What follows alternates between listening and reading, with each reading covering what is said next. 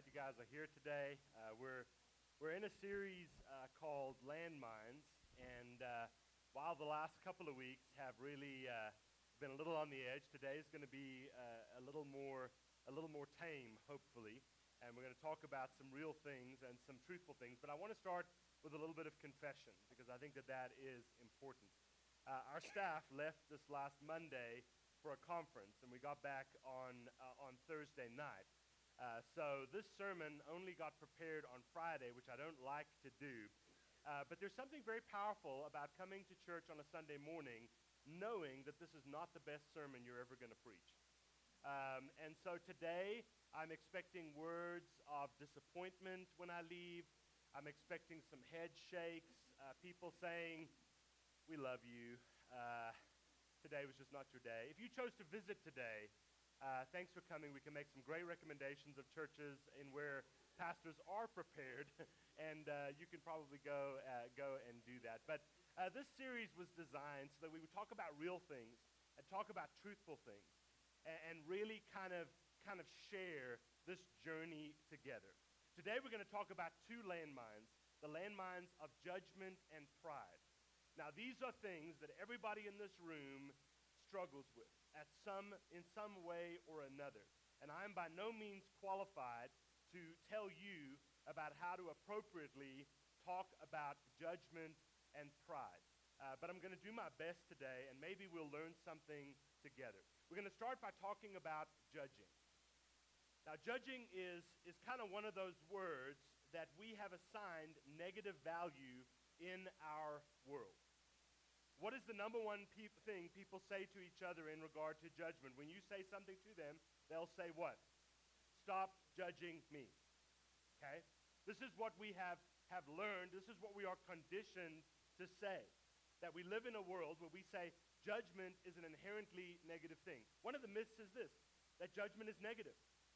Just think about the word that we use judge. A judge sits in a courtroom and allows both sides to present their case and presides over that. And whatever is decided, if, if there's not enough evidence against the person, then there's one outcome. If there is enough evidence, they are the people that allow that to happen. But we've told people listen, any kind of judgment is negative. The word judge really means leader. We have an entire book in the Old Testament called the Book of the Judges. And there's 15 slash 16 stories there that talk about how people make mistakes. The people of Israel make mistakes, and a judge is ra- raised up to help them get rid of whatever's causing them to now be in slavery with another nation and lead them back to the Lord. Those people are positive people, they are leaders. If you go to Proverbs 31, verses 8 and 9, it says words like this Speak up for those who cannot speak for themselves, for the rights of all who are destitute, or those who are weak might be a different word. Speak up and judge fairly, defend the rights of the poor and the needy. Uh, when, when Solomon writes these words in Proverbs, he is saying there is a point where we have to judge, where we have to try and do that on behalf of others. Maybe another myth that you've heard is this judging is unchristian. You're a Christian. How can you judge me? It comes from a poor reading of Scripture. Because every single one of us makes a thousand judgments a day, many of which we don't even realize. You're making a judgment about why I chose to wear these pants today. And all I can say to you, stop judging me, okay? We're in church. You have to love the pants, right?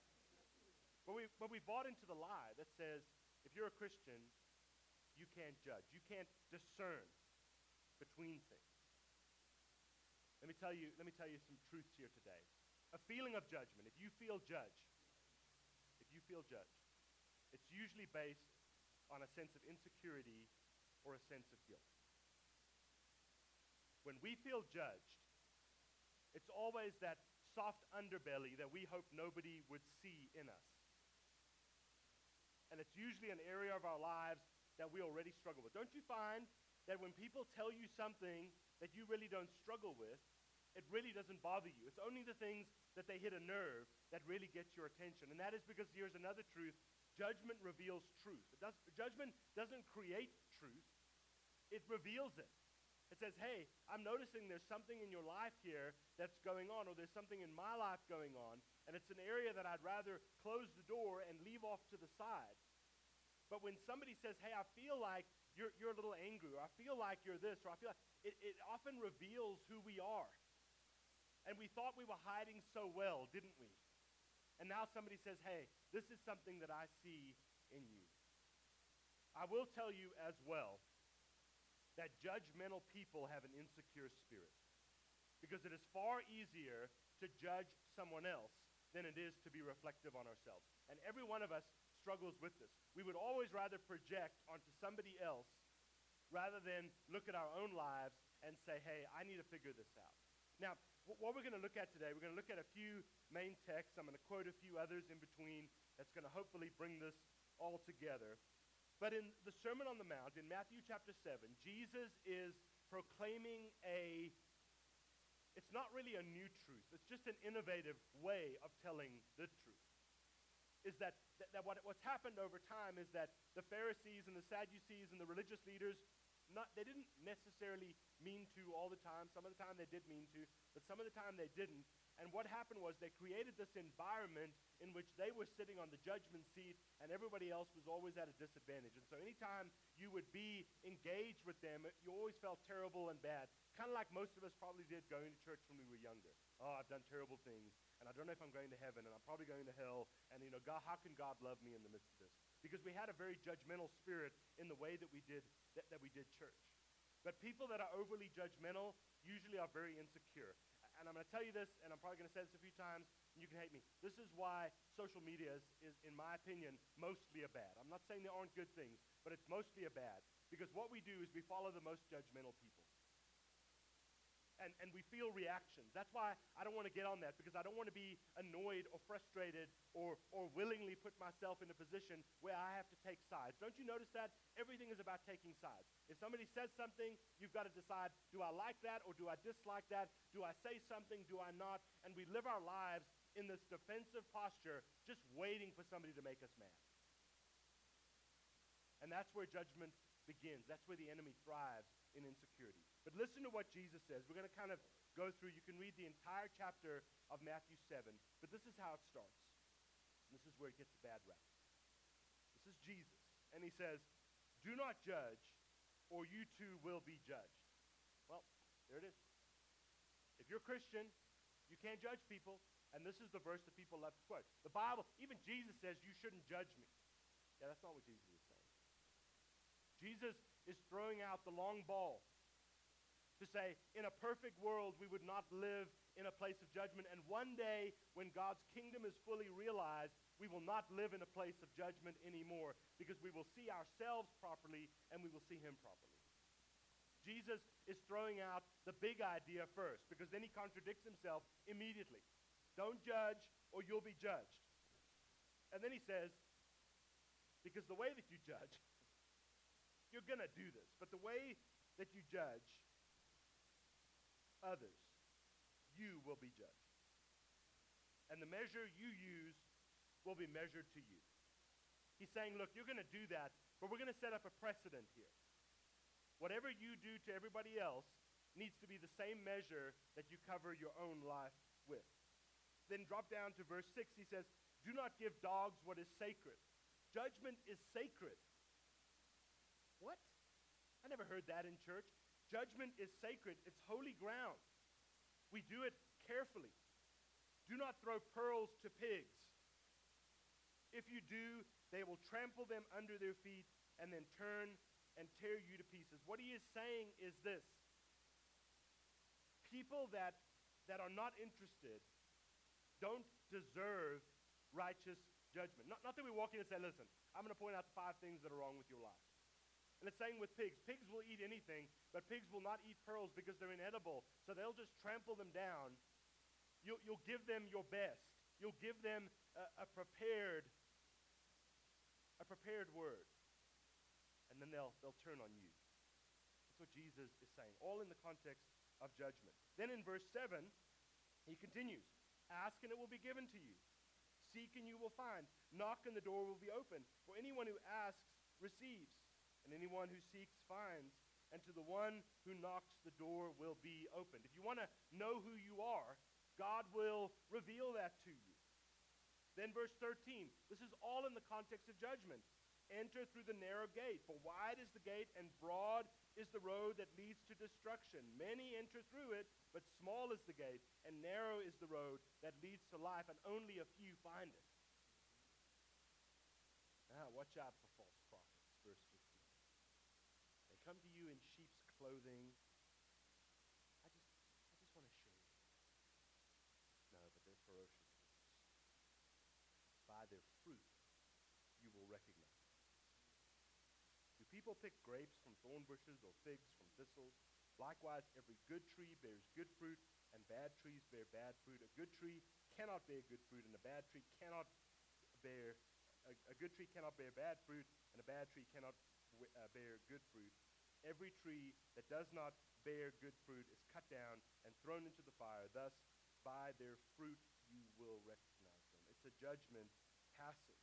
Not everybody who says to me, Lord, Lord, verse 21, but only those that do the will of my Father. And then Jesus ends the, the, the Sermon on the Mount in verse um, 24 with a Sunday school song. Isn't that great?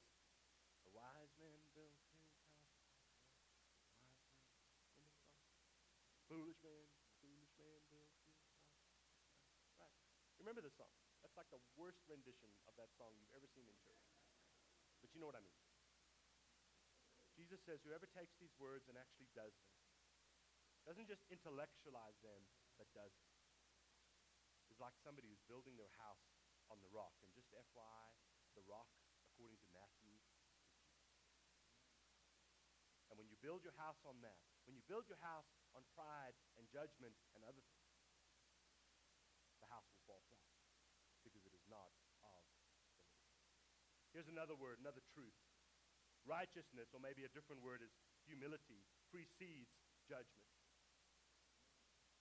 We have got to be right with God first between us to, to, do, to really talk about these things, to share these things. But there is a place for them, believe it or not. There is a way that we have a story and a narrative that is a part of our lives that we can share with a larger world. But the way that we do that is not through power or knowledge or dominance. It's through humility. It's through quiet righteousness that the Bible talks about. So we're talking about landmines. We're going to come back to judgment in a minute. So landmines, judgment, and then the other side is pride. Uh, we have pride for things. Now, another myth is that pride is bad. If you have pride in your life, that it's bad. So the next time your kids come home with an accomplishment, just tell them nothing. Right? No, I'm proud of you. Okay? There's something different than that. I'm going to totally brag on her, and she's going to hate me for this. But, you know, this last week, Haley won an award, only one of four awards in departments at her place of 80 different departments. She won one of those awards for some of the work that she's done this last year, huh? I married well, didn't I? Yeah, much better, right? But, but the reality is, I told her, I said, I said, did you say she married down, Britt?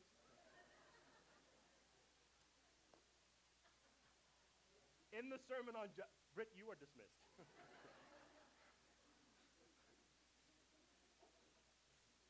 everybody to boo him on the way out. um, but the reality is, it's okay to be proud of, of people. It's okay to be to be proud. To say, hey, I'm so glad you made it into the talent show. You did well on this report card. We should celebrate. We should celebrate positive moments in our lives and in the lives of people around us. However, the truth is, using pride to define us is bad, is negative. If we say, what people think of me is what I think of me, we're entering into a territory where we're handing over the keys of judgment to somebody else, and it's probably not going to go well. We also have another myth that says you should always be self deprecating. What that means, I should always be like, I'm not worthy and I'm terrible and, and I don't do anything right and please love me. This is why I think, again, on social media, people drive me crazy. Well, I just, I'm just getting, I'm just so fat. No, you're beautiful. I just, you know, I'm just having such a hard time. No, you're, you're just wonderful. And we, we cover people with false compliments because we've learned that if I say to someone, I'm not great, they will do it for me. And it's a, it's a form of negative affirmation, which is probably the worst kind. If it takes years for somebody to say, hey, your life has mattered to mine, or you did really good here, wait for those moments because they're so much sweeter. But if you just try to seek them all the time, they don't mean as much. Another truth is this we should see accomplishment in context. It is good to be good at things. God has gifted us, and we are talented and wonderful because we walk with God, and we can do amazing things. But we need to see those accomplishments in context. Uh, for those of you parents out there, we need to teach accomplishment in context. Because there are a bunch of kids that are sore losers because their parents throw fits and throw coolers on the sidelines. And basically, we've told people this. There's another truth I want you to hear pride is not the same as winning. And we've told people we'll only be proud of you if you win. And so we have an entire culture of people that can't lose well.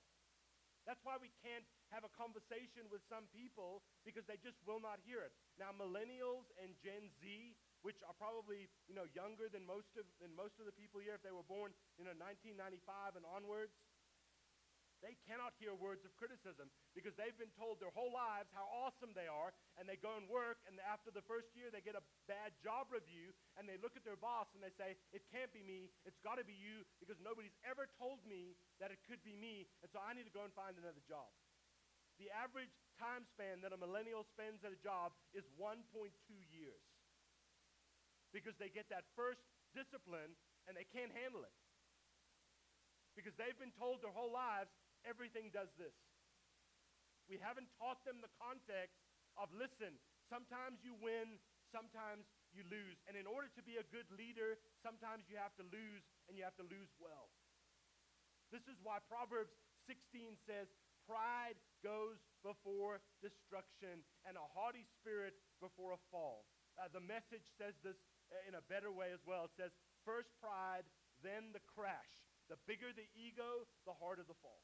And we have a lot of people who are falling and they don't know why they're falling because nobody stopped and took a moment and said, listen, you are good at some things and you are really not good at some things. And we're going to celebrate what you're good at and we're going to try to make you the best we can with what you're not good at. But life is going to be about rhythm. You're not always going to get first place. Don't even get me started on participation awards because that's where that, that's where that goes. Even in church. You're, you're great. God loves you. You don't have to change anything. Lie. The truth of God convicts us to live differently. Proverbs 11 and verse 2 says, When pride comes, then comes disgrace. But with humility comes. Pride must be tempered by humility. Temperate is a word that we use where we get the word temperature. What First Peter talks about being refined by fire. Not being refined by kitty cats. It's refined by fire. That when we go into anything in our lives and we say, listen, I might need to change something about me, and I need eyes to see that. And I'm going to do my best to bring my best heart to something. Then you can be proud in confidence. but here's the monster landmine today. The monster landmine is prideful judgment. Prideful judgment. When pride and judgment join forces, destruction is the only outcome. And most times, that is self destruction. I want to read you a story where pride and judgment go crazy. Just like we were in Matthew 7, we're going to be in Luke chapter 7. This is a story about Jesus. It says this There's one of the Pharisees who invited Jesus to dinner with him. And so he went to the Pharisee's house, and they sat down and they had a meal. A woman in that town who had lived a sinful life Okay, it's, it's acknowledged. She's probably not a great person, or at least hasn't made great choices. Learned that Jesus was eating at the Pharisee's house, so she came there with an alabaster jar of perfume. She stood behind him at his feet, weeping, and began to wet his feet with her tears. Then she wiped them with her hair, kissed them, and poured perfume on them. When the Pharisee, named Simon, who'd invited Jesus to the house, he said, Listen, if this guy were a prophet, he would know who was touching him and just what kind of woman she is. That she is a sinner. You, you hear the judgment in his heart. Jesus says, Hey, Simon, I got a story to tell you, which is what Jesus does. Tell me, teacher. Two people owned a certain moneylender money. One owed him 500, the other 50. Neither one of them could pay it back. So he forgave both of the debts. Which one of them would love him more? Well, I suppose the one who had the bigger debt forgiven. And then Jesus says, You have judged correctly. He's, he's, he's done what, what Nathan did to David. There was a man, that had a lot of sheep, no sheep, and then the man with the lot took the one with the little and killed it and gave it to his audience. And, da, da, da, and, David's like, oh, this man, this, this, you know, and he says, it's you. He allows Simon to do that. Jesus then turned towards the woman and said to Simon, Do you see this woman? Do you see her? Because he didn't. He saw his version of her that he wanted her to be, that he maybe even needed her to be. Because the worse she was, the better he was. The more sin she had in her life, he thought the less he had in his. Jesus said it quite simply neither one of them could pay it back. The forgiveness that God has poured out, the grace that God has given, can never be poured back, can never be paid back. Both of them are wrong. At least one of them knows it. Do you, do you see her? Because if you see her, guess who else you'd see? you'd see you. The truth is that pride and judgment find balance through humility. They find balance when, when they're seen in light of what they really are. This is why when Paul writes to the Philippian church, he says, Do nothing out of selfish ambition or vain conceit. Rather, in humility, value others above yourselves, looking not only to your own interests, but also to the interests of others. What Paul is telling this church, he's saying, if God is first and everybody else is second, You'll stop worrying about how good you are, and you'll start to get your focus right, and you'll know that you're at the end of the line. And after you have started with God, and after you've seen it through the lens of others, it's going to change the way that you see yourself. Because I believe, and maybe this is an overstatement, that all sin is prideful judgment.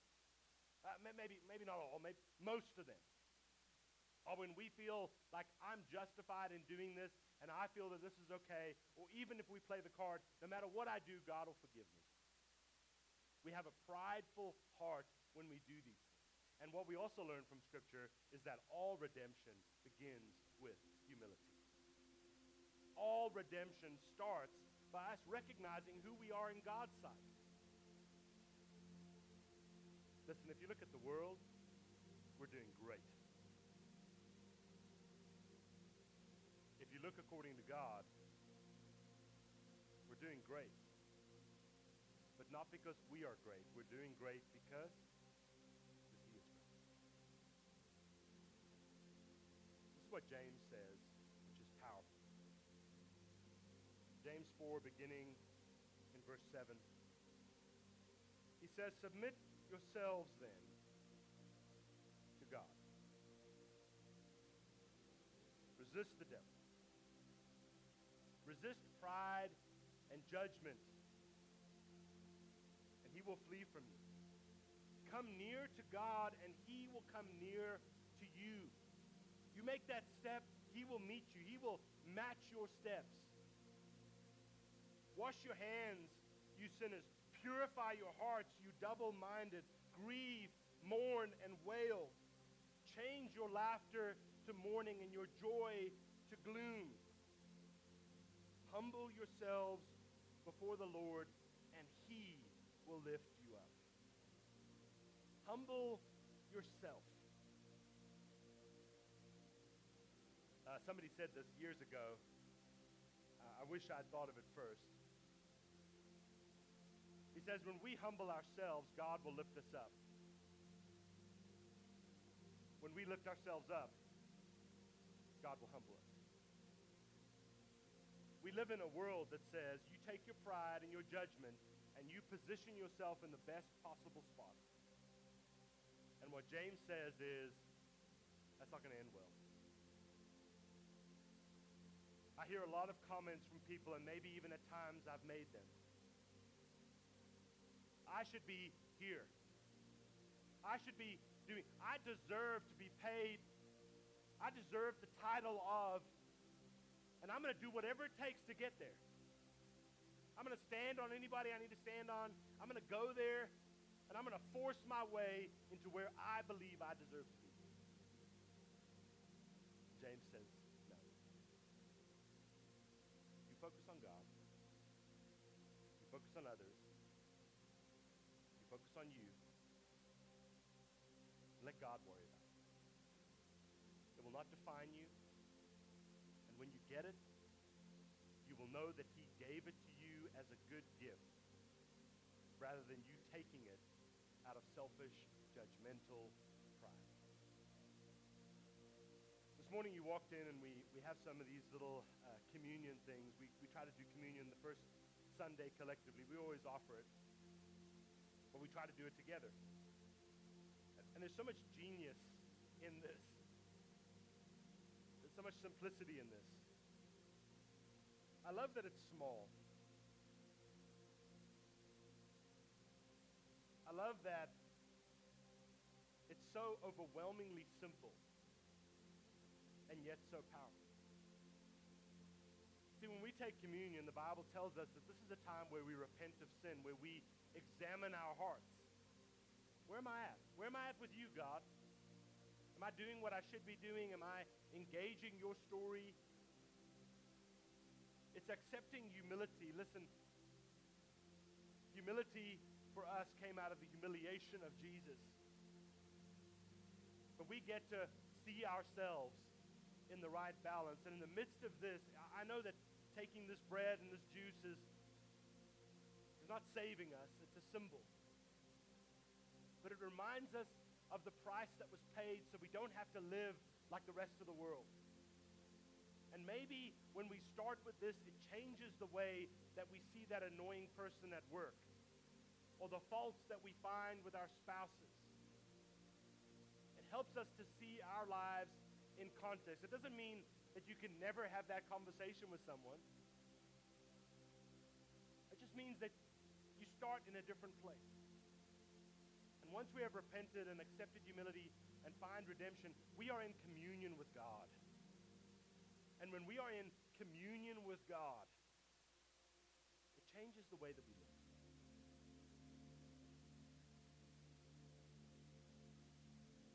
This may not have been a good sermon, in my opinion, but this is.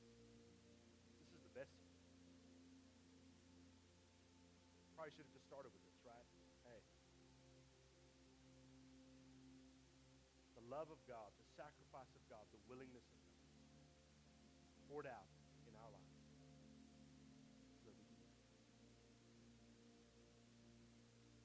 Today, we're going to just take a moment. When you're ready, you can share in the Lord's Supper. We're going to have some people up here. Maybe you need to repent of something.